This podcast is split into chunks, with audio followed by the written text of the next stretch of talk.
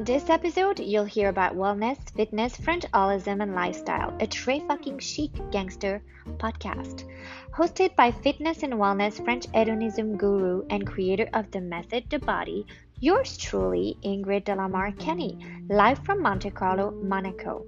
On this show, you'll find a mix of audio entertainment, including listener and audience questions answered about health wellness, lifestyle, family, and relationships, and my French holistic tips to be healthy, have your best body, and transform both your body and your mindset into the happiest ever, as well as living La Belle Vie lifestyle like a chic French gangster.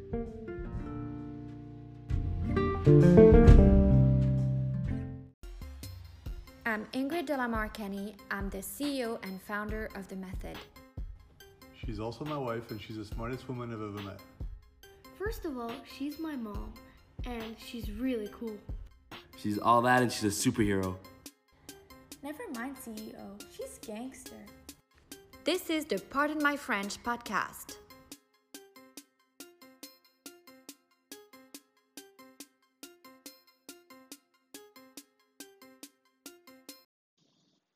Hello and welcome to episode 36 of Pardon My French podcast. I am Ingrid De La Mare-Kenny. I am your host and I'm live from Monaco.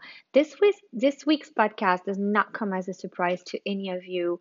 Um, this is the recurring uh, question that I get so often about coping mechanisms and uh, with good reason. If you followed me for quite a while, uh, you know I make no secrets of my past. I um, also always discussed that my past does not define me, but it's definitely made me the person that I am today.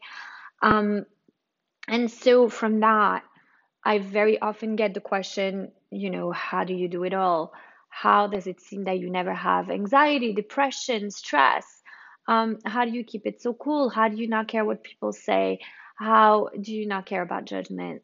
Um, and the answer to all of that is that I have tools. So I am human and like everybody else, I, you know, have feelings, I have anxiety, I have problems, um, but I chose to create tools that help me cope.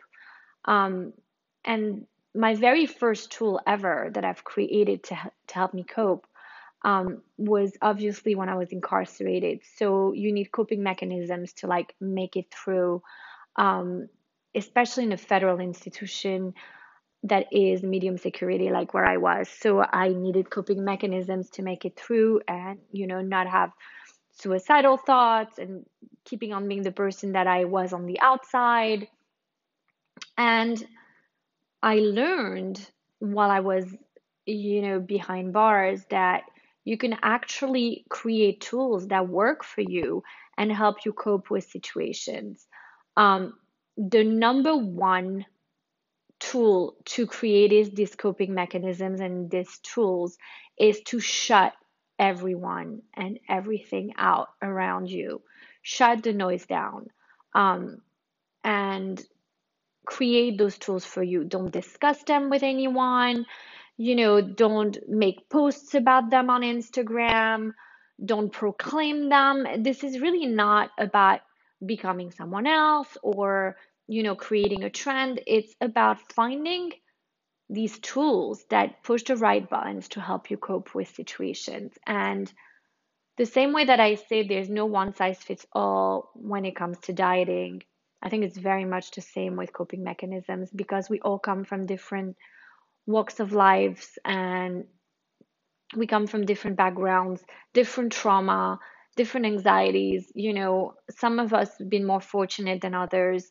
Um, and then again, it's not for us to judge if the other one had it easier or better. So I'm going to share with you five of my best coping mechanism tools that are adjustable to your situation and that are easy to work around who you are, what you're dealing with. Um, and I think that the first thing that has to be said here, and that I would say to a client that would come to me with a high level of anxiety about something. And I have one client in particular, she's always like, Don't judge me, but I know this seems like nothing to you, but to me, this is huge and this is what I'm dealing with. There is no label when it comes to experiencing anxiety, when it comes to experiencing tr- stress, self doubt, self confidence issues. There is absolutely no one, and certainly not a professional, that should by any means demean or inferiorize you for the way that you feel. Um, of course, if someone's going to come to me and is going to say that they are tremendously stressed by the purchase of a, a Chanel bag, I'm definitely going to shake my head and go get the fuck out of my face.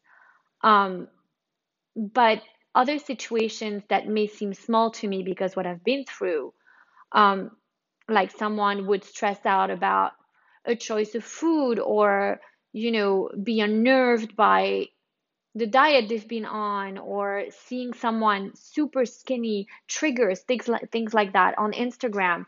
Um, I have empathy for that, and I feel like this is, you know, inner struggles that we have and we just have to find the tools to get around them and get by in life. Um, so here are my five five top ones that you can use in any given situation, and hopefully this will answer some of the questions that you've sent me on Instagram um, when I announce the subject of the theme of this week's podcast. So in his, in this day and age, uh, I think that the main source of discontent anxiety, frustration comes a lot from being envious, jealousy, and comparison. So even if you're not a naturally envious or jealous person, comparison is something that I've noticed in a lot of my relationships and the messages that I receive from you guys, or um, I can't believe I said you guys, I hate saying you guys, from all of you. Um, and from working with clients. I recently received an image from one of my followers who is recovering from an eating disorder. Now, she's not a client, but she's a follower, and we've spoken a lot over the past year. She's doing tremendously good, um, considering I've never, you know, treated her, I've never consulted with her. Um, but I, I do see that her you know thinking pattern about food and about body image are tremendously better. However um, she sent me on instagram a photo of emrata. So it's emily something rule rule something whatever. And so gorgeous girl. Um, i do think a lot of her photos are altered to look a certain way. And her midsection is so different from you know regular female bodies. And i i don't want to sound like i'm bashing i'm not at all. She is stunning. But she has this very pronounced line in the middle of her midsection like in her midsection. Her abdominals are very atypical and it's very lovely to look at. She's also extremely skinny, but this is not where the trigger was. When this follower, who's so lovely, sent me a message, she was like, oh, hell yeah, I'm nowhere near looking like that. And that makes me depressed, something like that.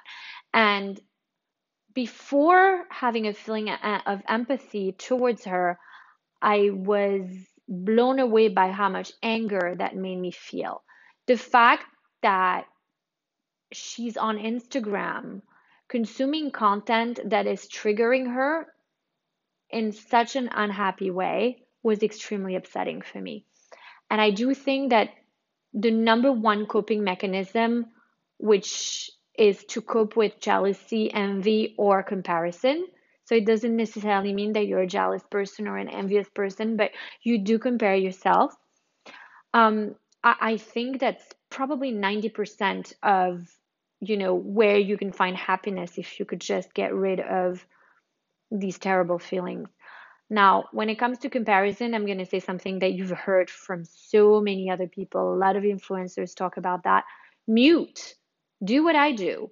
Unfollow, mute. If someone doesn't make you feel good about yourself or makes you hate them, they are people that you know you you may end up watching on Instagram that don't tickle your fancy, that make you angry, and ultimately make you see a side of you that you hate, which is the side where you wish bad on them or you wish they would shut the fuck up. We all have someone like that that triggers us on Instagram or, you know, Facebook or YouTube.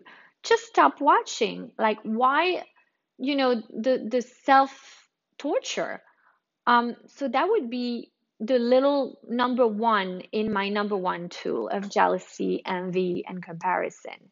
Um, and I know it's one that's so common and not easy to do because everybody is a little bit sadist in their own way and will keep watching someone that they loathe and someone that doesn't make them feel good about themselves. Um, but if you can, and if you are listening to this podcast with the intent of taking steps to have the right tools to cope with real life, the the, the obstacles and you know the the difficult aspect of real life, then this should be your number one in the coping mechanism tool of jealousy. Now, the main tool, I know I've spoken about it before, and I do believe I spoke about it on the episode where Dylan was on, my son Dylan was on. Um, it would be for jealousy, how to cope with jealousy. So you are watching someone on Instagram or you're watching someone at work getting a commission you were supposed to get or getting a promotion you were supposed to get. Or you're watching this woman at the gym doing exactly the same workout as you but getting different results and having a body that you envy. Or your ex is with a woman that you're feeling envious of or a competitor is getting a deal that you feel they didn't deserve and you feel envious or angry or a sense of comparative unfairness. The main thing is, and this, because we're human, we all of us are going to feel envy at some point or jealousy or, you know, be frustrated by comparing ourselves to someone else. Um, the number one tool is to look at this person's life, every single aspect of their life that you know of, not that the media is putting out there, not that the movie has put out there, not that a reality show or their Instagram stories putting out there, the whole aspect of their life, the whole thing. And say, if I want what she has, Let's say she shows her closet and you are so envious and going, why is this woman dealt such good cards in life? Why does she have such gorgeous clothes and jewelry? And on top of it, she's skinny and she has nice hair. The first thing that I would say, and I've done it with my kids, you know, my kids, my son, especially Dylan, often didn't understand why he was dealt such tough cards when he was younger or you know looking around where he grew up in brooklyn the kids were extremely spoiled. They got rolexes for the bar mitzvah. I didn't give my son a rolex for his bar mitzvah. Uh, i couldn't and i wouldn't.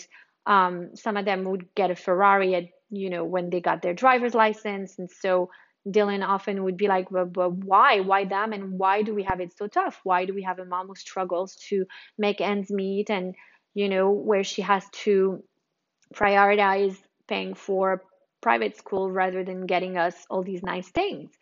Um, the first thing I would say to Dylan, and that I would say to you looking at this woman with her nice closet, her nice hair, nice waistline, if you want what this person has, you have to be willing to take the full package.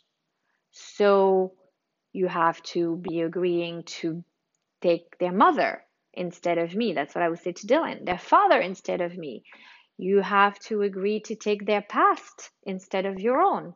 You have to have different brothers and sisters, or different sisters in Dylan's case. You cannot hypocritically and selectively just envy one aspect of their life that's appealing to you and think you can just copy and paste it onto your own life. It doesn't work like that. When we are dealt certain cards in life, we're dealt some good cards and some bad cards. You ain't gonna take the good card and leave the bad cards and just take that good card and put you in your put it in your game. That's not fair. There's no card game that way, and life is certainly not that way. So going back to that woman, and I've had this situation with a competitor who is constantly getting away with so much shit. Shit that I would never get away with, but shit I would never pull in the first place because of my integrity and my sense of ethics when it comes to health. And very often I'd be frustrated because she would throw some curveballs my way to try and sabotage my small business compared to her big business. And I would never be envious of her because I certainly don't want to look like her. I don't want to live where she lives.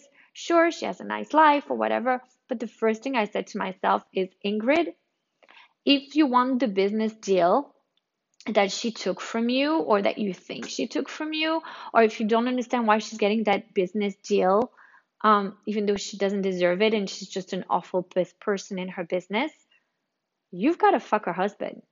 And ultimately, I'd have like a gagging reflex right there. Like, fuck no. You have to fuck a husband. You have to have her hair.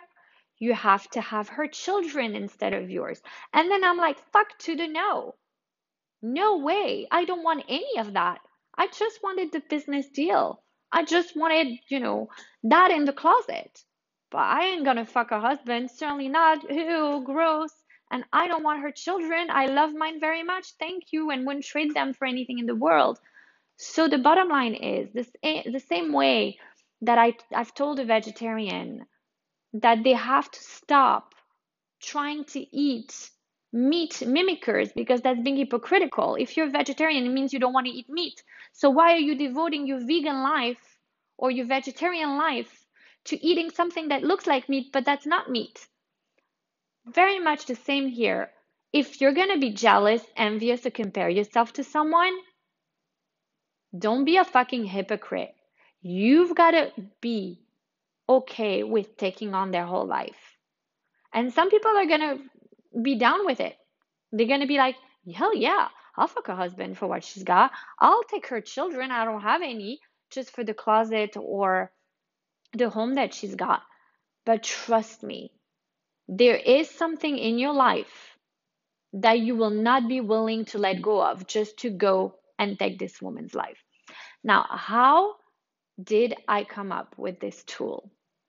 I watched a movie on Lifetime when I was a little girl, and it was the story of two twins. And if I recall, um, it was played by Stefanie Powers. Do you remember Stefanie Powers? If you're my generation, you definitely do. And so she played two characters in the movie. She played herself and her twin. And the movie was called something like lend me your life, forgive me your life. And what it is, is one of the twins is married, living a boring life with her husband, who she fell in love with in college, and with her beautiful children. And the other twin sister, also played by Stefanie Powers, um, is it Bowers or Powers? I don't know. I'll I'll figure it out and put it on the show notes. You know, this is not scripted, so I go as I think. I think as I go. Um, anyways, the other sister would go to like the Venice Carnival and be on yachts and having champagne and having affairs with beautiful Italian strangers. And so the two sisters meet up.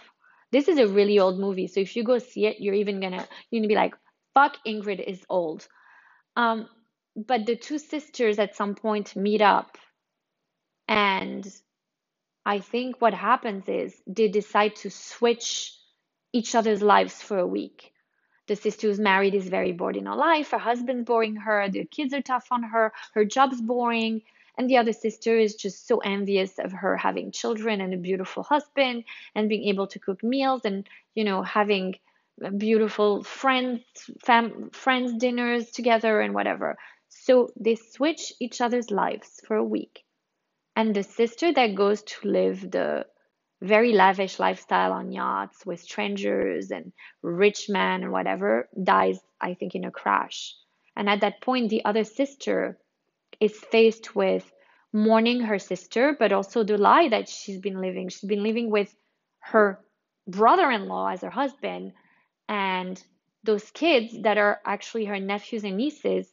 And now she's faced with having to tell them she's not their mother, their mother's dead, her sister's dead, and going back to her lavish lifestyle of a life and kind of running away from it all. And at some point, of course, through the mourning of her sister and still acting like she's the mother, etc., etc., she realizes she just wants to go back to her life. Um, and so at that point, she comes clean to the husband. And I'm not going to tell you the rest because it's like a love story after that. But the bottom line is that really struck me. For some reason, this movie, lifestyle, lifetime original movie, as they call them, um, had an impact on me. I must have been like maybe 10 or 11 years old. Um, and it had an impact that you can't just want someone else's life unless you're willing to be dealt every single card they've been dealt. Whether it's their ugly bunion on their feet, their ugly penis head husband, their children who you don't want to love because you love your children and you don't want to give them up, their father, their mother, their you know, childhood memories, someone they love in their life, you have to give it all up and go take what that person has. And so you may look at someone through your Instagram story screen and go, Oh, I want all of her life. I will give it all up. Well, if you are that person that you're willing to give it all up because there's no one you love that you don't mind giving up, there's no childhood memory that you don't mind trading, then let me tell you, I don't think even my tools can help you, but I don't think much can help you. You've got to go live your life and try not to live somebody else's life. But for regular people like me who love their children, love their mother, gosh, I wouldn't be willing to trade any of my childhood memories with my dad for this woman's dad. He looks like an asshole on top of it, what I've seen of him. Um, but what I'm saying is, it's, you know, it, it's a great coping mechanism if you're an envious person or if you tend to compare yourself to someone try to look at them and find out about them as much as you can because it's not okay to be envious of just one thing that you see through a screen or you know on a desk in in an office try to find out about them as much as you can before making the informed decision of being envious of them or comparing yourself to them and see if you'd be willing to switch all with them all of it. You've got to take all of it, the whole thing. I know this tool helped my son so much when he felt degraded or not included with other kids. At the end of the day, when I made him sit down and said, "Okay, let's let's look at this kid that you're envying because he had an amazing birthday party that I wasn't able to throw for you this year," or you know, his mother didn't go to jail like I did, or and let's look at the whole thing. Are you willing to give up your childhood memories going to Miami? Are you willing to give up your dad? Are you willing to give me up? Are you willing to give up your sisters? Are you willing to give up? At the time, Dylan was so um, addicted to um, collectible baseball cards. He was very, very fond of the Yankees, the New York Yankees, and he was an avid collector. He had very valuable baseball cards and memorabilia. And the first thing I would say is okay, if you want Jack, if you want Jack's life because of, you know, the birthday party he had and the fact that he has a lot of friends and you don't have as many, are you willing to give up all your cards? Because Jack doesn't have those cards. Are you willing to let go of mommy? Are you willing to let go of Savannah and Dakota? You have to have Jack's sister. You have to have that uh, Jack's dad who's always traveling to China. This is all hypothetical. I'm not talking about anyone in particular in Dylan's childhood, so I hope no one feels targeted. Um, but that would usually work. And at the beginning, I would have to put it all in perspective for him when you would feel that envy or comparison and you know let down of specks of jealousy and little by little it's a muscle. Those coping mechanism this coping mechanism for jealousy envy comparison becomes a muscle that you you exercise and you practice and you practice and the muscle becomes stronger and stronger and automatically you start knowing how to use it and you do it consciously and little by little you're so used to the muscle years down the line that you are becoming incapable of feeling envy jealousy or comparison towards someone else um, i've been there you know when i was a ballet dancer i used to compare my body to the other girls and then when i worked in fashion I compared my height to the models I was working with that were fucking giants compared to me. Um, you know, when I was unhappy in my first marriage, I compared my marriage to my friends and to other women I would see around me. But ultimately, this tool was always there for me from a young age because I watched that movie and realized you can't just trade so the movie, by the way, I just checked it out. Um, it was called Deception, and I think I watched it when I was in France with my parents. So in French, it was called Lend Me Your Life or Let Me Borrow Your Life. But in English, it was Deceptions with Stefanie Powers, if you want to check it out. It's super old, but the gist of the story really resonated with me, and it's become my coping mecha- mechanism for comparison, envy, and jealousy.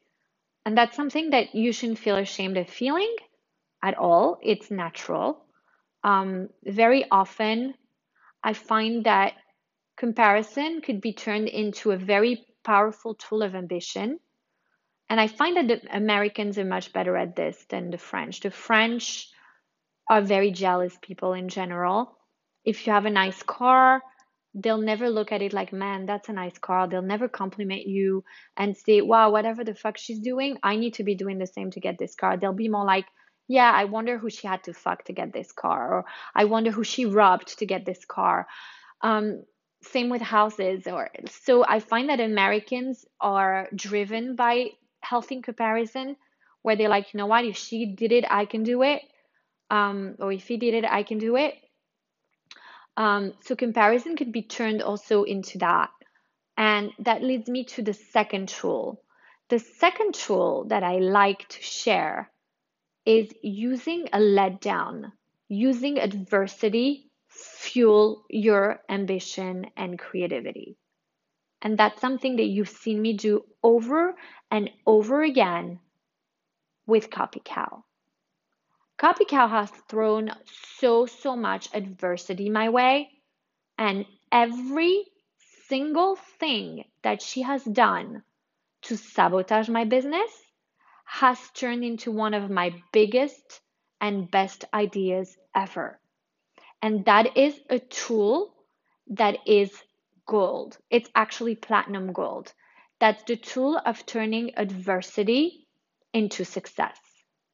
Anytime adversity or an obstacle comes your way, especially at the hands of someone else, so someone revengeful, someone that you are, you know, competing with at a job, or an ex, someone that you have hostility with, possibly, or rancor or resentment, let the adversity be turned into success.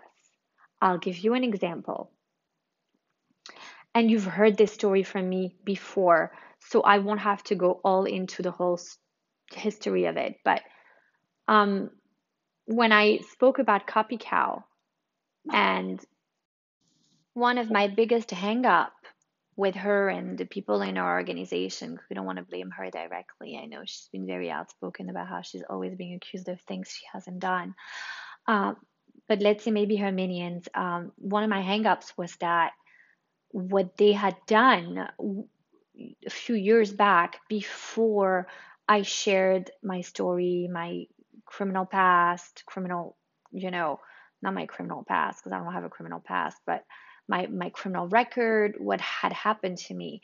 Um, before I was ready to share my story, and I mean, I've said this so many times, so I, I don't want to linger too much on the subject.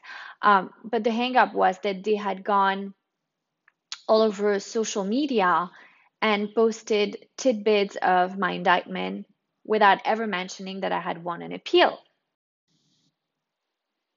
This is where the story of turning adversity into success has become a coping mechanism for me for adversity. So they had gone on social media and um, public platforms and shared tidbits of my indictment and of course never mentioned that i had won an appeal um, and i had two ways i could go about this one way was to run from the actual truth which was not being told here it was using my truth which i was quite ashamed of and afraid of the repercussions of the public finding out especially for my children trying to protect my kids. So either I would let into fear, anger, um, covering up, and and those are all things that when we deal with adversity,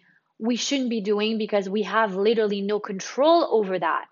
So either I would go into the area. I, I always tell my clients, either you go into the column of things you can control, or you go into the column of things you cannot control. And so when it comes to adversity like that, somebody and goes and, and accuses you of something and use bits of your truths, they use bits of your truth against you and make it look really bad.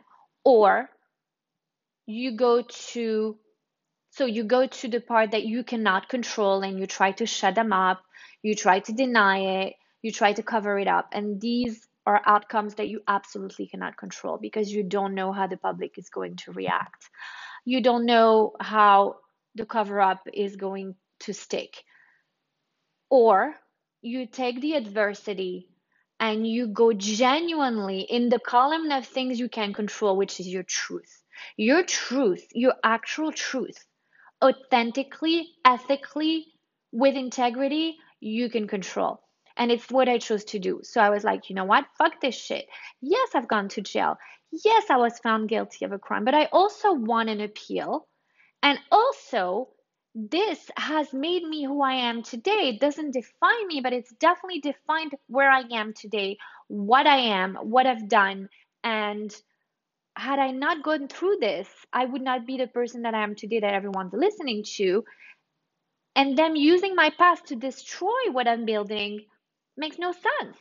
Because the reason why people are following me and listening to me in the first place, and this copy cow and her minions are being so threatened by me, is because the person I am today, this truth that I am today, stems from the very thing that they're trying to grill me on. So I decided to check the things I can control column, and what it is is was the truth. I was like, you know what, motherfucker? Let me take this by the horn. And I took it a step forward. Not only did I tell my full story in the comment area, I did not delete any of the things that Copycow or her minions wrote. I said, Yes, I went to jail. Yes, this happened. But you know what else happened? This and this and this and that happened. And what you may not have known is that my child was on the spectrum of autism and I needed to pay countless therapies, thousands and thousands of dollars in therapies because I could not send him through the mainstream therapies of you know offered by the board of education. It just wasn't applying to him. And the reason why my son was is about to graduate and go to law school is because i've done this. So fuck you.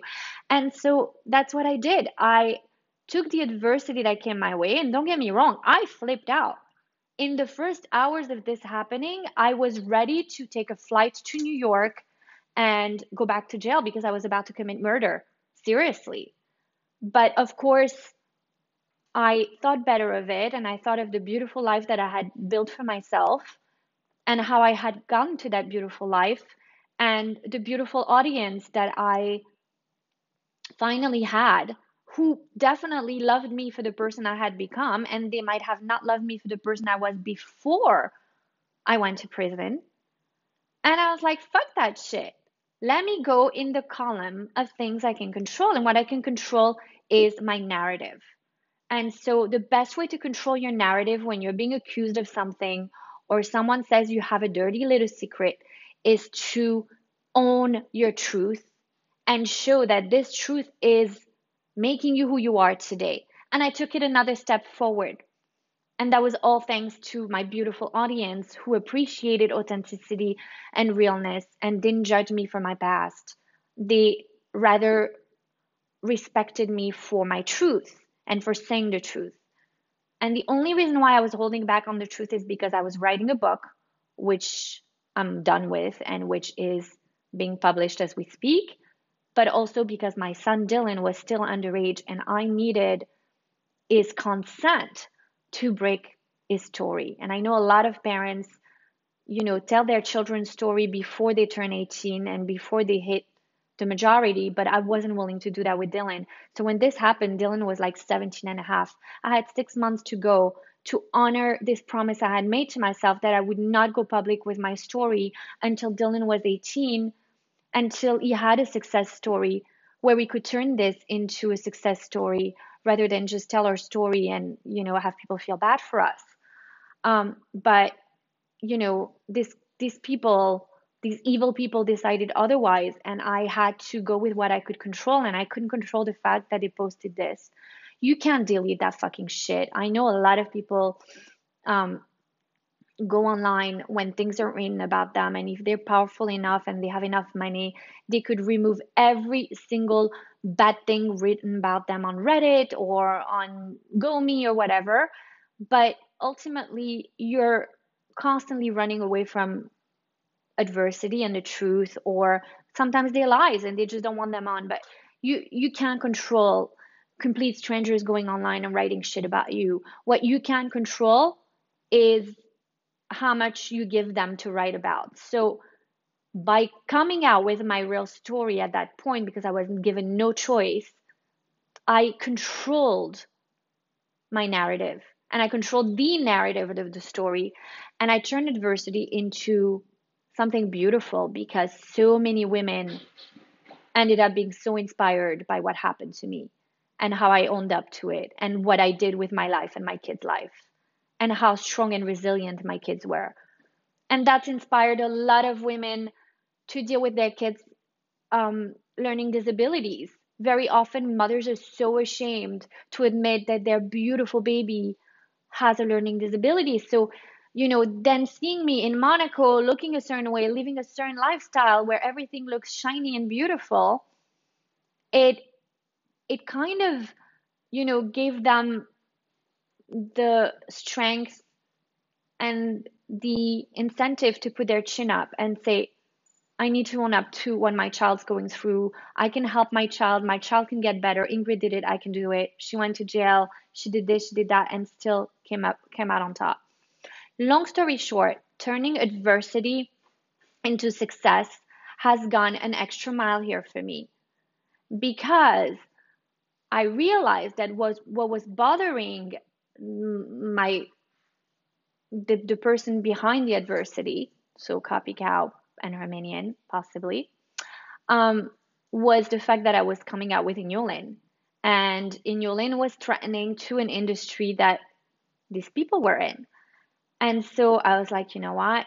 Let me take this a step further. What do I call the brand? Do we call it the method, the body, like a, the company's name that I was that I'm still working under, or do we give the the products, the product line, a, a sub brand? And I'm like, I'm gonna give it a sub brand, and I'm gonna call it Gangster Chic because my first answer to these asshole trolls who went and posted my criminal record on my social media when I announced Inulin was I may be fucking gangster, you dumb bitch, but I'm also chic.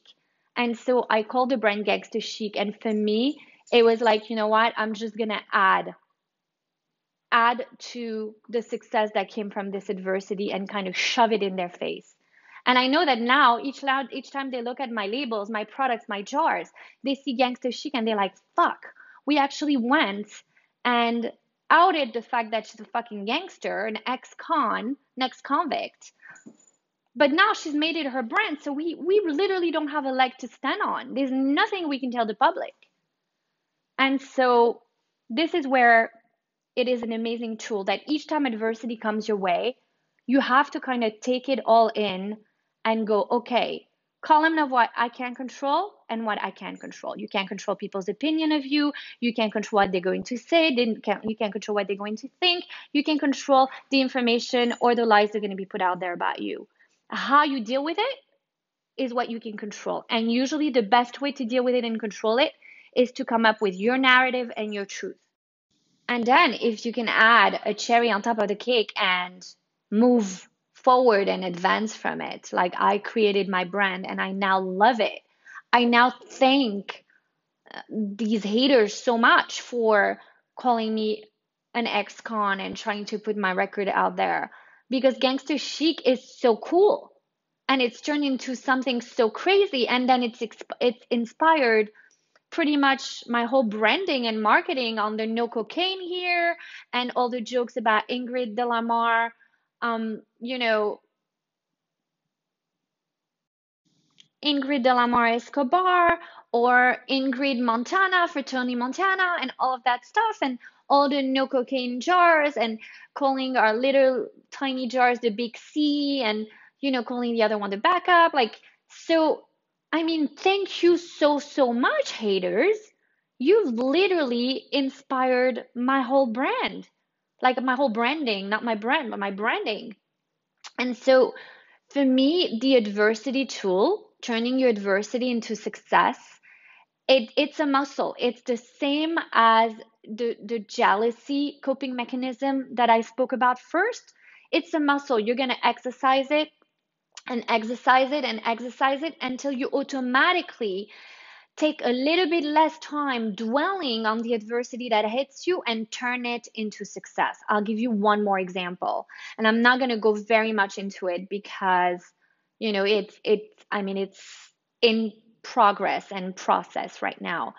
Um, when I create my labels for my products, very often I rely on art and I buy digital art that I then modify. And I'm very good with with uh, you know graphic design.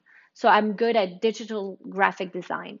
And so all the designs that you see on my labels from the fonts to some of the little characters some special touches like for example on, on my spices i bought the art of the female um the, the with it with that beautiful um couture gown. But then i added the tagine plate on her hand. She had something else on her hand. I think it was uh it was a champagne glass or something like that. And I removed, I bought the digital art of her, but then I added a tagine plate on it on one side and the Eiffel Tower in the other hand. And that became my Simply the Best Ras el Hanout spice.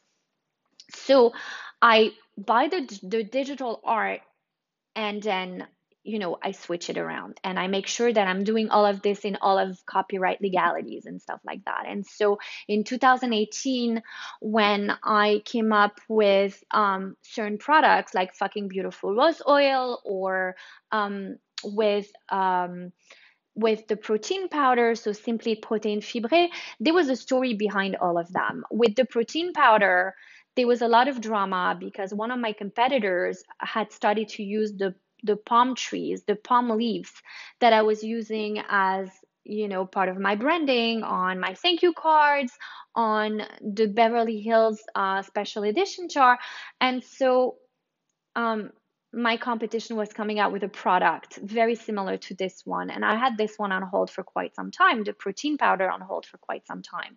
I'm getting a little bit out of where i wanted to go but it's important to share this. And so I was like, you know what? Let that adversity of this person copying my packaging. Um, I mean, they had made like pre-sell little jars that look so much like my jars with the same aluminum lid and you know my followers weren't crazy going oh my god Kopi Cows at it is at it again and you know whatever um, so i found this art gorgeous art of a very retro French looking woman wearing beautiful sunglasses, hiding behind palm trees, like palm leaves. And I was like, oh my fucking God, this is genius. This will be for my protein powder. And I will take Eiffel Towers and put them in the glare of her sunglasses. And she'll be spying between the the palm leaves she'll be spying at the competition trying to copy us all the time. And we're going to release this pro- vegan protein powder before they release whatever similar product they were releasing which in the end has nothing to do with ours. And by no means i stay in my lane and she better stay in hers. Um, but long story short i bought the art digitally and uh, from a very well-known artist. And this same well-known artist who had designed stuff for sephora and um, so I bought it from a digital library. And I, I, did it for fucking beautiful rose oil and for another product. I can't remember which one now. Um, I think are Simply Cool. And all of this art that I purchased um, was in, I want to say, in, uh, with respects to copyright and um, all bought digitally. And, you know, I made sure I was allowed to use it and uh, then I would modify it and add and subtract certain things out of it, and then my label would be born from all the graphic design I would do on it and add on the name of the product and whatever. Long story short, recently, um, as I was releasing H2O Nulin, the artist gets in touch with me, and I'm like, wow, because I'm like a huge fan. She's become huge, and she goes you can't use my art. I want you to remove it right away. And she sends me a message on Instagram. And I was like, well, excuse me. I'm a big fan and I would never disrespect your work and your, you know, intellectual property. These are my uh, invoices. I bought this from a digital library. And she looked at all of it. She said, Yes, we were still okay to sell digitally a few years ago, but no longer. So I said, Well, the law is not retroactive on that, and we can call our lawyers. So she was like, No, I don't want to call lawyers, whatever. We worked it out. She was lovely. I think I was lovely. She saw that I did everything in legality. But when we finally came to an agreement, and I said to her, You know, I love your art. I don't want to disrespect you. I don't want you to have a bitter taste in your mouth. I'm ready to rebrand anyways. Um, I will rebrand. So if you give me some time, you know, you'll be happy. I'll be happy. And she was like, Yes, you have all the time. Don't worry. Um, I, I just want you to know that I don't sell my art digitally anymore. And I know I can't enforce it with you legally, but I'm super unhappy about it. And I can try to, but it would be legal proceedings and it wouldn't be fair to you. So she thought it wouldn't be fair to me. I thought it wasn't fair to her that she felt this way. And we came to an understanding that I would get my creative hat on and rebrand some of my labels. So there would be no bitterness. And the reason why I did not because I was legally obliged to, but because I didn't want someone whose art I love and someone who felt like this is her intellectual property and she doesn't want someone else to use it for digital anymore for labels on a product or whatever. And i know she's designed for other beauty products um, a beauty company but she's designed for them. She had not designed for me. I bought her art digitally um, to have a right to use it at the end of it all when when the whole thing was resolved so for like a day or so talking to her i was so upset about it and like so like oh my god what's to happen to my labels? What's to happen to my product? Like you get worried. Um i was in turmoil for just a few hours but then we worked it out in such a lovely way. Um at the end i was like let me ask you i'm such a small company.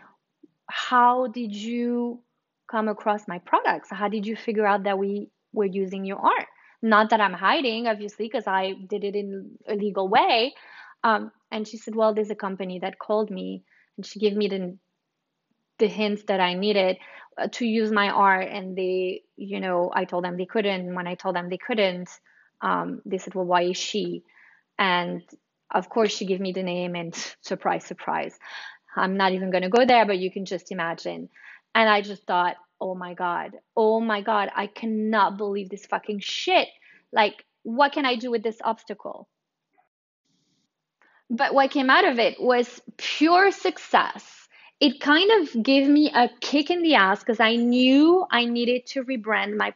We changed the jar for the protein powder to a much bigger jar and like much more beautiful.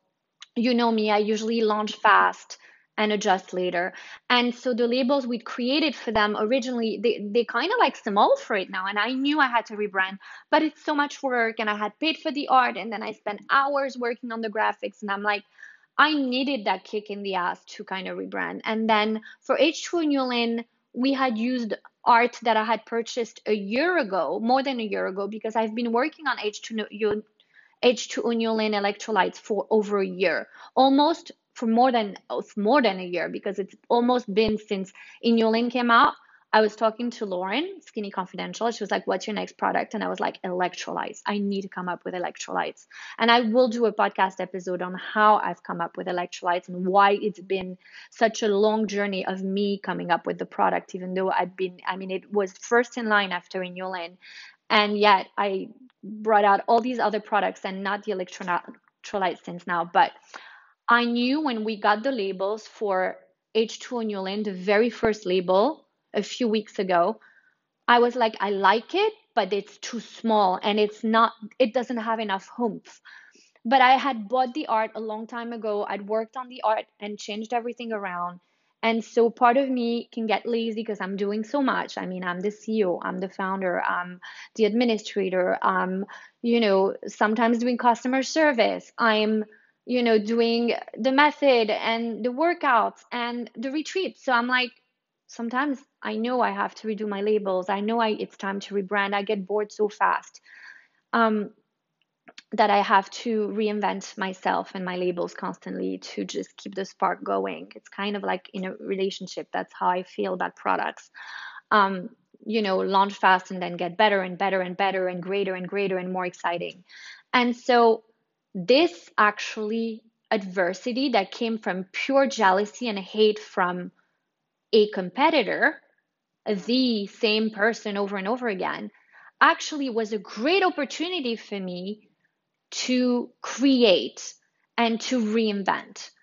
And so I think I was bitter for just two hours. And then after working things out with the artist, and she was happy and I was happy, and I sent her products, and she was like, take the time you need you know i am not going to be upset because i know you come from such you know a, a good place like you did everything legally and you bought the art which she didn't even think i did at first. I had to really show her my invoices because you don't buy it straight from her. But at the end of the day i think i was bitter for about two hours three hours and i was so angry at first with you know, the person that ratted me out. Like, I don't even know if you could call this ratting me out because I wasn't doing anything wrong. But when I, and we all know who that was, um, who originally was trying to buy art so similar to, to mine because she's always copying everything I do. Um, but after these two hours of incubation, I kind of like fought the virus with so much creativity. So this is this number two tool when adversity comes to fucking bite you in the ass in the ass.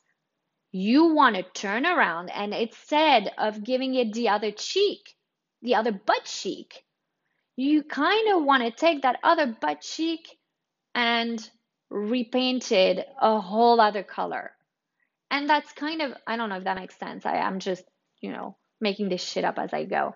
Probably sound nuts, but you know what I mean. Like, try to look at adversity as a great exercise to create success.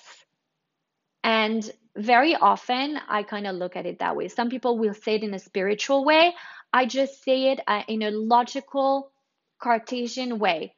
Take adversity and try to turn it into a success. Even the smallest success of them all. You know, take a smaller kind of problem. Like you were supposed to sign a contract today, but the guy got sick that's actually quite big. Well, get working on the contract. Get working on the contract so that when you sign it the following in the following 2 days when the guy is not sick, you possibly have a better contract. You know, something like that. Anything like that. Um I kind of always try to turn adversity into success. And it's like almost a fun exercise for me now to use this tool. And the more you exercise the tool on small situation or very, very serious big situations, the better at it you become and the less the incubation time of upset, hurt, anger is going to be. So I used to be upset for two, three days about adverse like adversity biting me in the ass. And now, from exercising the muscle of turning it into success and turning it into goodness, I'm down to maybe an hour to two hours on big stuff and on small stuff. I get mad for like minutes, just minutes. So, this tool can be extremely powerful if you see it almost as a game, something that you just, a muscle that you exercise. And your incubation time of upset and hurt and anger is going to get shorter and shorter and shorter. I'm working on having no incubation time whatsoever from adversity hitting me to me turning it into a success or into something positive. That's my goal. Um, so I hope this tool is something that you will love and like using. The next tool is the but what if not tool. But what if not is a tool that I found to be tremendously helpful with my clients when we have mentor sessions. And when I introduce this tool, I usually don't introduce it first. We deal a lot with the envy and comparison tool first, and you know, then the adversity tool. Um, the but what if not tool is probably the one that will give you that will be the easiest tool to use when you need an instant reaction to something that upsets you. So, an instant reaction to something that upsets you, for example, you are getting a systematic headache right before a meeting, and you are so upset about that. Like, why is this always happening to me? Why am I constantly getting a headache before this very important meeting? And I'm like, okay, let's sit down and put it in perspective and kind of like tear it down into pieces, peel this off, and see if there's really a reason to be upset. Okay, so let's say you go to the meeting, but what if you would not have a headache? Then what would happen? Oh, if I wouldn't have a headache, I would definitely uh, be more productive and have a better meeting and thus a better outcome. Okay, so you are upset because you got a headache and you are not having a perfect outcome because you feel like you weren't on your game because you had a headache. But what if you would have gone to the meeting and something else would have gone wrong? And what I do is with the but what if not tool is minimize the way that the perspective that we have on things that upset us. So it minimizes. For example, another example, um, I had a client who very often made a federal case out of nothing. Everything was a big deal. So, for example, if she went to the bookstore and did not find the particular book that she came to look for, it was a sign. So, if the book was about I'm just going to give you an example how to find love. And this is not the example of my client. And she went to the bookstore and didn't find the specific book that she'd been advised to get. Then she would think, oh my God, I'm not supposed to find love. That is actually a trait that is a very indicative of anxiety. And anxiety is something that I don't judge. It's something that no one should judge, even though it can sound very petty or stupid or small to me or to someone who has cancer. You know, I, I know we always say this like, oh my God, someone who has cancer, my problem sounds so small. To someone who lost a child, my, my problem of losing my dog is so small. But it's not like that. And so tools are important so you can be okay, not so other people can be okay with the way you feel. You have to be okay no matter what. So now when I minimize the anxiety that someone has with the but what if not tool, it's not that I make them feel bad for stupid anxiety. No, it's helping them put the, the topic of the anxiety, the reason for the anxiety in perspective so they can themselves minimize it and they can themselves not feel so bad about it. This, think of this as an anxiety minimizing tool. But what if not? So, if you are upset about a course of event of the day, put it through the but what if not? Okay, but what if this didn't matter? And what if this doesn't matter? And so, what if at the end of the day, that doesn't matter either? You can use it with so many things. It doesn't have to be, but what if it doesn't matter? It could be, what if the guy did show up? Or what if the guy doesn't show up? The but what if not tool, to me, you can turn it to your sauce. You can turn it to your own personality. Is a way of putting a volume, taking a volume button and lowering the volume on the issue and the anxiety by simply putting everything in, in perspective. Um, and I've had many clients be so successful, many clients being so successful with, with that. Um, I, I don't want to give specific because I specific examples, um, but I'll give you my example on the previous. So you could decide what tool to use, but you could also use this different tools on the same situation. I will take the example of my labels. What if, but what if um, that artist did not reach out to me? Then what? Well, then I would have kept my labels for a few months longer until I felt like maybe my products weren't as exciting and my sales went down, and then I would have decided to do it. And so, in the end, the problem is not that big but what if you know my competition my competitor or whatever if they think they're my competitor because i don't even think we're selling the same type of products but what if copycat or whoever that hater is um, did not try to put an obstacle? Then what? Well then she would have been able to copy my labels and we would have the same labels and i wouldn't be so special anymore because she's using all my ideas. So but had, had she not um, done this I would probably find myself in a in a place where I'm kind of not moving as fast as I should. And you know when someone's copying you or attempting to copy you, you have to move two steps forward. So the but what if not tool is great to kind of lower the volume. Imagine the old stereos. That's actually another tool I use, but I'm not going to put in this podcast. We're going to mix it with with but, the but what if not tool, which is the the volume button in my time, we used to have stereos, and those stereos had huge FM, AM um, buttons that you turned, and it had huge volume buttons that you turned. And so you can change the, you know, FM or AM, the, the frequency, and you can also change the volume. And so this tool, the but what if not tool, really helps you minimize the volume of your problems and your anxiety.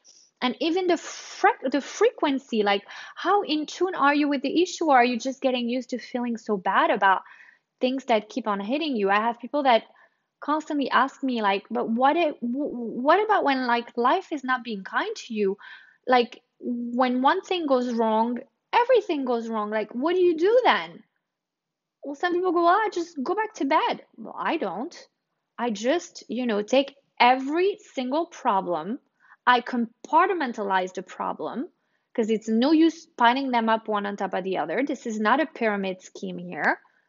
And by compartmentalizing each problem, put them in compartments, then you can go and use each tool, whether it's your envy and comparison tool, or whether it's your but what if not tool, or whether it's your adversity becomes success tool and you can minimize and kind of lower the volume on your anxiety and how you feel about being constantly under attack from the negativity that can be thrown at you in life. Does that make sense? I hope it does. Kind of makes it makes sense to me, but it's true that it's hard to have, you know, to, to like have a narrative on your own on a podcast and trying to find examples of situations um, and I'm hoping these tools will work for you no matter what the situation is. I know I, I haven't spoken about situations of great discontent or distress. I don't want to be a Debbie Downer, but you can definitely take the tools and adjust them to whatever your situation is and whatever small or big you consider the situation to be. The mind over body tool is one of my favorite tool and one I've built the method protocol around. And that implies people that have, and we all have had that at some point, this inner dialogue of, wow, how can she stand on her hands and I can't? You can, and you will. You just have to accept the fact that if someone has the ability of doing something, so can you, or something close. And the mind over body tool is the mind controls the body, the body does not control the mind. This has gotten me through tough workouts. This has gotten me through jail. This has gotten me through health issues that usually would set back somebody and get them to stay home. The fact that my mind can control my body has been so diligently helpful in my life, where I don't take things laying down. I refuse to be sick. And as a result, I'm very often not sick or if I feel I'm coming down with something, I fight it the best way I can with natural uh, remedies, but also a mindset. And so I'm not saying here, don't get me wrong, if you're sick, you should go to a doctor, take the medication you need to take, but don't limit yourself with your mind. Your body, your body's performance your body's ability, your body, your body's resilience, 90% of it comes from your mind. And so this dialogue you have on the inside can be ever so helpful. If you feel like you're always tired, if you feel like you're constantly losing your hair, if you feel like you're constantly gaining weight even though you're doing everything you're supposed to do, a lot of it has to do with your mindset. And this is where, of course, I started talking about intuition and, you know, all of that stuff. But just on the physical aspect of performance alone, when you do the method protocol, or when I'm boxing with an MMA champion, Mika Sese, who you will see, who you often see on my stories, but is also going to be one of our experts at the retreat. Very often, he pushes me to my limitations. And this is where my mental kick has to come in, where I'm like, you can do this. My mind controls my body, my body does not control my mind. And that's been helpful for me, even with aches and pains. Very often, when I worked, worked out seven hours a day training clients. Or when I, when I was a professional athlete and I had to dance for hours and you know and my feet were killing me and I felt like maybe my foot was broken a lot of what got me through it and makes me the resilient person that I am today is my inner dialogue of my mind controls my body, my body does not control my mind. It's been very helpful also in, for example, waking up with a toothache and going, oh my God, why do I have this toothache? I'm not going to be able to go to work tomorrow. No, my inner dialogue, and someone religious will say, oh, my faith in God, God will make me feel better. I believe in God, but not in powerful ways for the mind. Like I, I, you know, I believe in God, but the dialogue you have with yourself is I, I won't bring God or spirits or, you know, spiritual beliefs in into this. And I know a lot of people do. A lot of people like, you know, Joel Osteen or, you know, that other idiot. What's his name? Uh, I forgot his name. That that's that preacher or whatever. Well, whatever. Tony Robbins. I mean, you know, all said and done, yeah, they, they give you all these very spiritual tools, whatever. I don't believe in that. I'm much more of a Cartesian. And so it's mostly whatever your mind sets out, your body can do. And very often, when the body gives up, it's because the mind has given up first. That's why very often when someone's sick, they say they need to have better morale, they need to you know, wear something nice, maybe put some makeup on to feel better. And it's always worked for me. the first thing my mom always said when I was sick, when I was younger, was go brush your hair, put some moisturizer on your face, sit by the window and get some sunlight on your face, and you will automatically feel better and less sick. Whereas if you stay in the same sweats all day, you don't brush your hair, you're not going to brush your teeth, you're going to stay in bed, you're going to have tasteless soup. Of course, you're going to stay in a mindset to be sick, and you're probably going to be sicker than the person who went and looked for sunlight and, you know, put a little perfume on and took a shower and brushed their hair. So the mind controls the body. For me, is that inner dialogue where 90% of your body's performance and ability and resilience come from that inner talk that you have with yourself. And it's great for uh, physical performance in sports, it's great for fighting superficial illness. I'm not talking about cancer, even though I do think that the morale has a lot to do with cancer as well, or people letting themselves go when they once they're told that they're, you know, sick with no hope.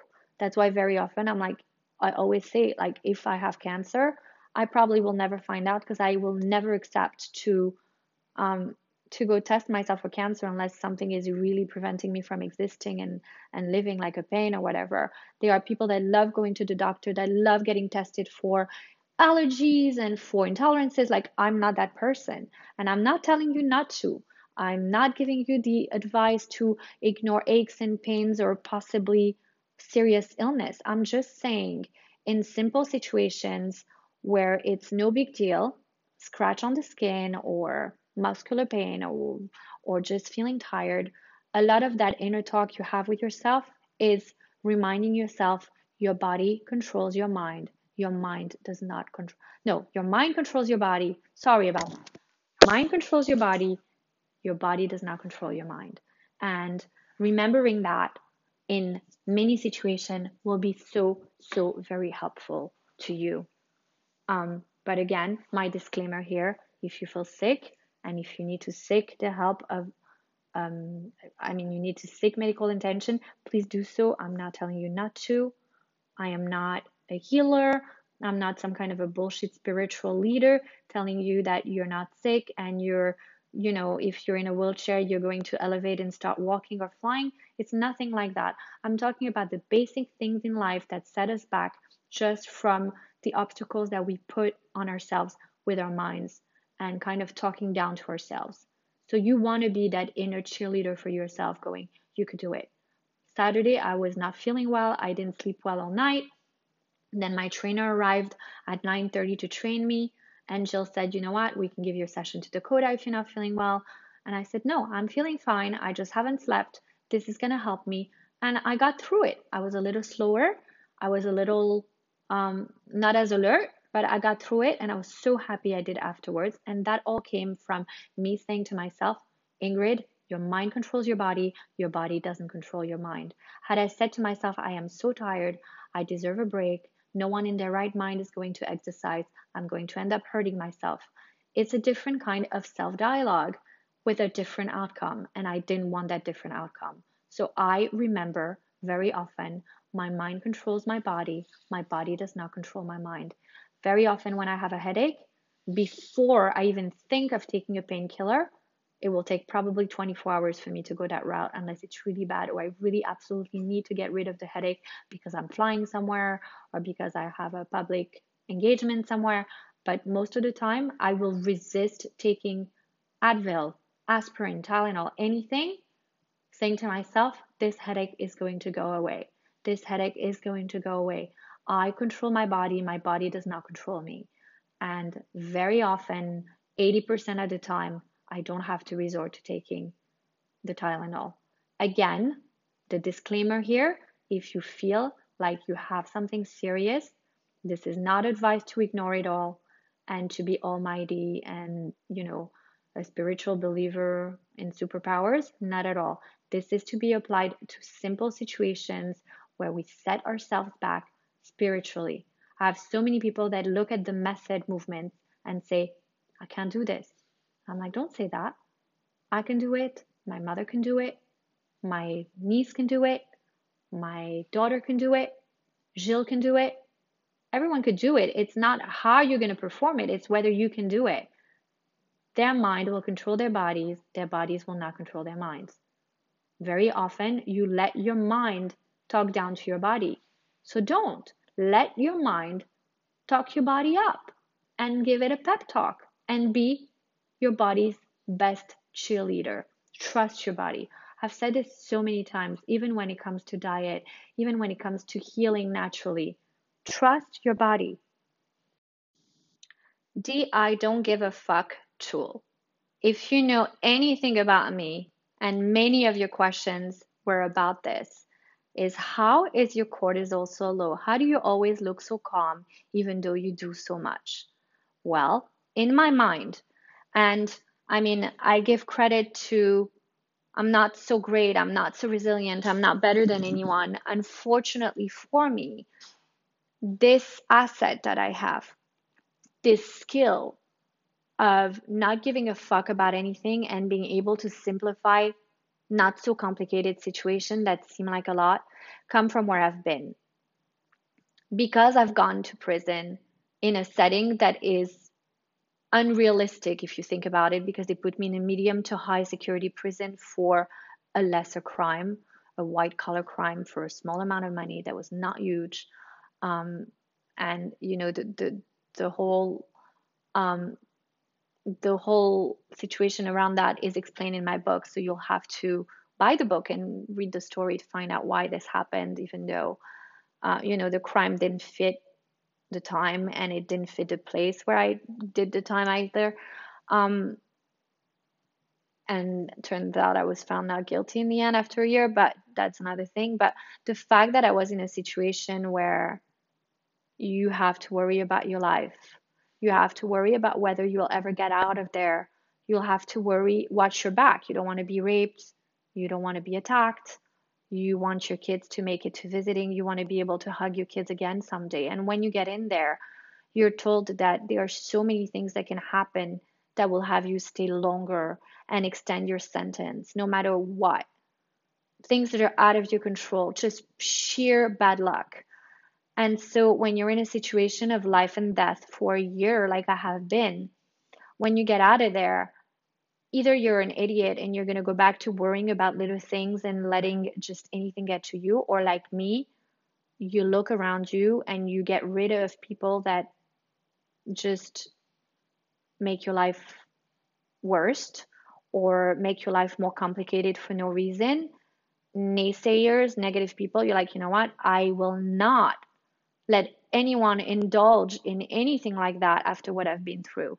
As a matter of fact, I don't want to hear about fight and drama anymore. Even though I give in to the copycat drama, it also fuels some of my best ideas, some of my wonderful successes. It's it's inspired me to be ambitious and to, you know, fight the adversity of it. But would the copycat thing, for example, not be constructive at all? I wouldn't even give it any breath. The only reason why I do is because it ends up making me better at what I do makes me a better person. It gives me the best ideas. It helps me to watch my back in business. It helps me to watch my kids back and teach them certain things about life. But other than that, anything that's not life or death or that's not extremely important in life, I don't worry about so much. And so when you weigh down every given situation to life or death, like is it going to matter in one month? Is it going to matter in six months? Is it going to matter in a year? And if it's not going to, I definitely don't give it any energy. But I've said this before in my life saving mode episode. In this case, with this specific I don't give a fuck tool, for me, anything that's not life or death definitely has a solution. And so I kind of have a way of looking at every problem or everything that seems to bother me like it is so small, whether it's because hair color damaged my hair. And I'm like, you know what, Ingrid, be upset about it. Be upset about it for an hour, two hours, but you better not be upset about it every single day when you're going to go and fix your hair in the morning. Because when you were in prison and you were dying to see your children, had I proposed to you to shave your head so you could have your kids back, you would have done it in a heartbeat and you probably would have been the happiest girl alive. And so I don't know what kind of situation you can wait out your problems against, to minimize them into an I don't give a fuck mentality. But the reason why I don't give a fuck about very much, and you see my cortisol levels being very low, even though I do so much and deal with every single stress of life possible, and I do. You see me running my business. You see me having my kids being away. You see me traveling. You see me having a husband, having to make dinner, having the longest days. I kind of look at life like even water tastes good to me. Even water is delicious because when I was behind bars, one of my kidneys shut down because I refused to drink water. And if you read my book, you'll understand why I was refusing to drink water. So even the taste of water is amazing. When I share my view with you in the morning, and I write that I'm grateful, I fucking kid you not if I tell you that the second I open that window, I am fucking so grateful because for a year I woke up behind bars, if I even slept. And so, whatever given situation, take your worst case scenario of life or death situations and weigh out every little thing that can affect your mood, affect your cortisol levels, against this situation.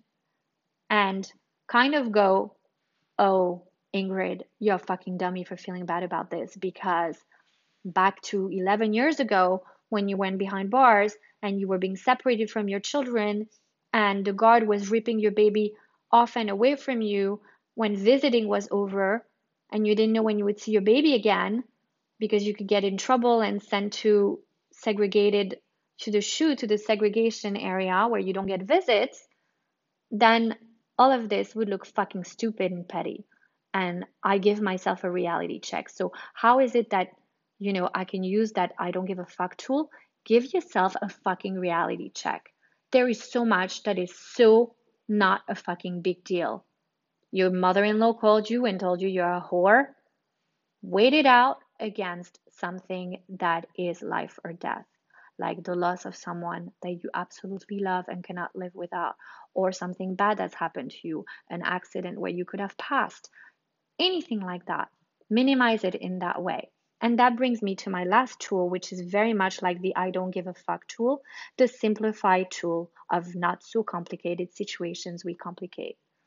You want to be your own problem solver. Very often, when we have a problem, we need to go to a third party um, that's going to look at the whole situation from us on the outside looking in because they have no emotional attachment to the situation.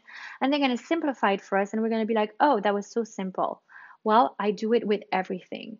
When i have an issue when things are getting too much i bring out my simplify tool and i take the situation and i give myself five reasons five reasons why how now, why? How I can simplify the situation. Five solutions. Sometimes I only find three, but three is just enough. So, whatever my dilemma, whatever my problem that day, I just sit myself down for a fucking second or bring myself outside, give my face to the sunlight, and say, okay, Ingrid, find five simple resolution for this problem. That's my simplified tool. Five reasons. If you come up just with three out of five, it's still good enough to make you feel better. And you will not even need a best friend to judge you or to judge situation or to judge the situation. So this tool is by far one of the simplest and my favorite and probably the one I give to my clients, one of the very first ones. One problem, one dilemma, five simple solutions. Even if you find three, it's enough to minimize the problem. I hope you enjoyed this perspective and my five tools to living your life with lower cortisol and not giving a fuck.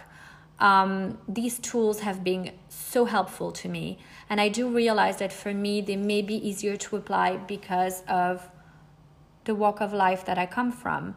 Um, but you could definitely weight it out towards your own situation. We all have our own share of adversities and our own share of trauma, and we can use them to our advantage and to be constructive in this situation. Um, let me talk to you about H2O Nulin before I go. This is not an ad. I've had so many questions about it. Before I go, let me explain what H2O Nulin is. I've had so many questions on it, and I will devote a whole podcast on hydration because I think there's so much misinformation. The three liter um, contest being one of them. H2O Nulin is something I've been working on, as I said previously, for many years, and this is not an ad. As far as I'm concerned, from the minute I create, I brought Simply Inulin on the market, the next thing that I thought was so needed because of so much misinformation about hydration when it comes to health and the mechanism and physiology of the body, especially for women fighting bloat and water retention and cellulite, was hydration. Um, and it stemmed, like Simply Inulin, from my own needs. First, as a pro athlete back in the day, where I would suffer from incredible cramps. Um, and even as a professional athlete in the past few years, I would wake up to horrible, horrible cramps in the middle of the night. And we all have heard about the eat a banana trick prior to practice as a child. That didn't work for me. The delivery of potassium from a banana and absorption isn't quite the amount needed to stop cramping during high performance fitness activity. Um, and that never did it for me. On top of it, eating a banana before working out for me is really not the best thing, especially with the method where your head is upside down a lot. It would make me so nauseous. But again, the potassium is not enough. Um, we need we have electrolytes in our body we lose a lot of electrolytes as we get older, depending on how we sweat, depending on our activity, depending on how much we consume. And the thing is, we stay away from salt. Everybody is so afraid of salt, but they are healthy th- salts that we need in our body. And this is what electrolytes are. So, H2O Nulin is a hydration multiplier, and it's a great daily electrolyte drink um, that utilizes the breakthrough science of cellular transport technology to deliver hydration to your bloodstream faster and more efficiently than water alone. So, again, like the French say about fashion and about so much, um, less is more. So, drinking so so much water is not going to ensure that you're fully hydrated as a matter of fact it you may even experience water poisoning and i've spoken about this extensively on my social media on the product page again, this is not an ad. I'm just giving some tidbits of information about H2O Nulin for so many of you that have asked. So H2 H2O Nulin uses a precise ratio of sodium, calcium, magnesium, and potassium to create an osmotic force that allows water and other ingredients to be delivered to the bloodstream earlier and on in the di- uh, early on in the digestive system. Why did I want to create H2O Nulin? For my own needs because I realized that the cramping that I had and some of the retention that I felt after working out came from my lack of hydration. I did drink water and I hate to drink too much water. It doesn't make me feel good. And because I'm so intuitive with how I feel rather than what I'm told to do, I, like you, have heard that you need three liters of water a day, and there are some three liter of water drinking contests. And to me, that felt like I was drowning my kidneys. I have sensitive kidneys, especially since I've been incarcerated for reasons I speak about in my book that I don't want to talk about now um, because you need the whole context and you need to understand what I was going through. I wasn't drinking very much, and one of my kidneys literally shut down, and it was a miracle that I was able to get it back. But one thing that I know is drinking too much water for my size and my weight made no sense. It made me feel like shit, and it still does. And I, I feel extremely bloated, and I retain a lot of water. Um, and you have to realize also that peeing a lot doesn't mean that you eliminate anything. Um, there's a process that the body has to go through, and there's nothing you can do to force it to go through it. You know, water poisoning is a real thing, um, and people suffer from it even if they don't know very often. So, if you're drinking a lot of water, for example, and you still feel like you get headaches, or you feel drowsy, or you feel like you have brain fog, it's a sort of water poisoning. And very often people drink a lot and say, I drink so much and I still retain so much water. Well, guess what? It's because you don't have the electrolytes that you need in your body for the water, the hydration to be delivered through the bloodstreams and the digestive system and in the right places. So that's where electrolytes come in. What is so different about H2O Nulin? They are pure, pure, pure electrolytes that are free of maltodextrin, which is usually some sort of a corn fiber uh, that's lab made and that's not good for you. And I'm not going to get into that either, but you know, it, it's shit and it's in a lot of protein bars and a lot of health food that they try to make yummy and sweet and and add some type of a prebiotic fiber that's actually lab made. And I've spoken about that in other podcasts. Uh, but a lot of the electrolytes on the market, first of all, don't have. Um, they don't have the sodium, the magnesium, the potassium, and they don't have the same ratio of you know calcium as well as H2O Nulin, and they have more crap added to it, so it's bearable to drink.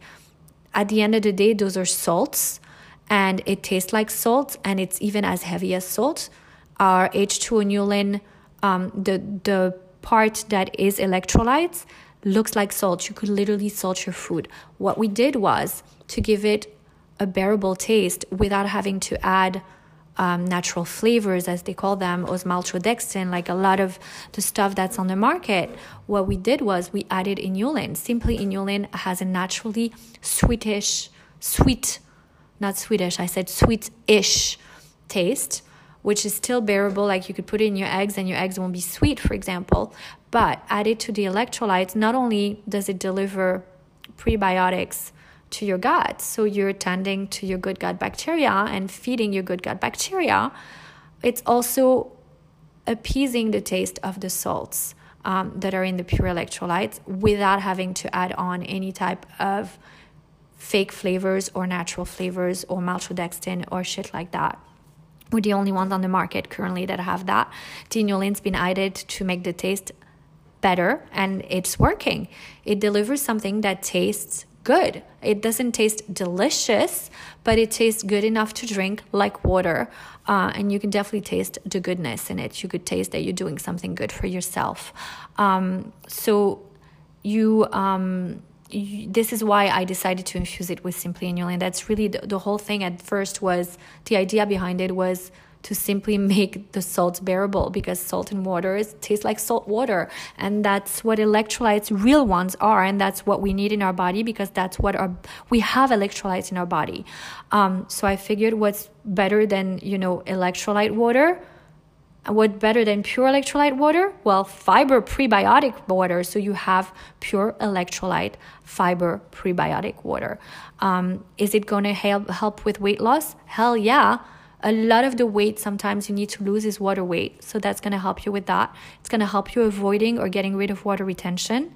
It controls the water balance and cell hydration in your body, so it's going to help with that.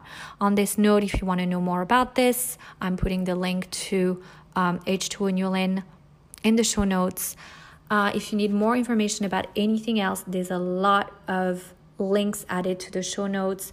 There's um, some free recipes that are still on there. We add them to every show note. There's free flash workouts. Um, pretty much anything you need to know, anything that is news with us um, and with me is posted on there. Feel free to share your feedback on this podcast with me on Instagram.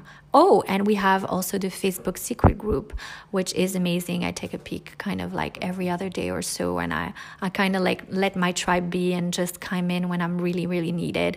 And I really enjoy the vibe. It's so positive and it's so good. So if you're coming in with good intention and want to find like minded chic gangsters, um, the link to the private secret group on Facebook is in the show notes as well.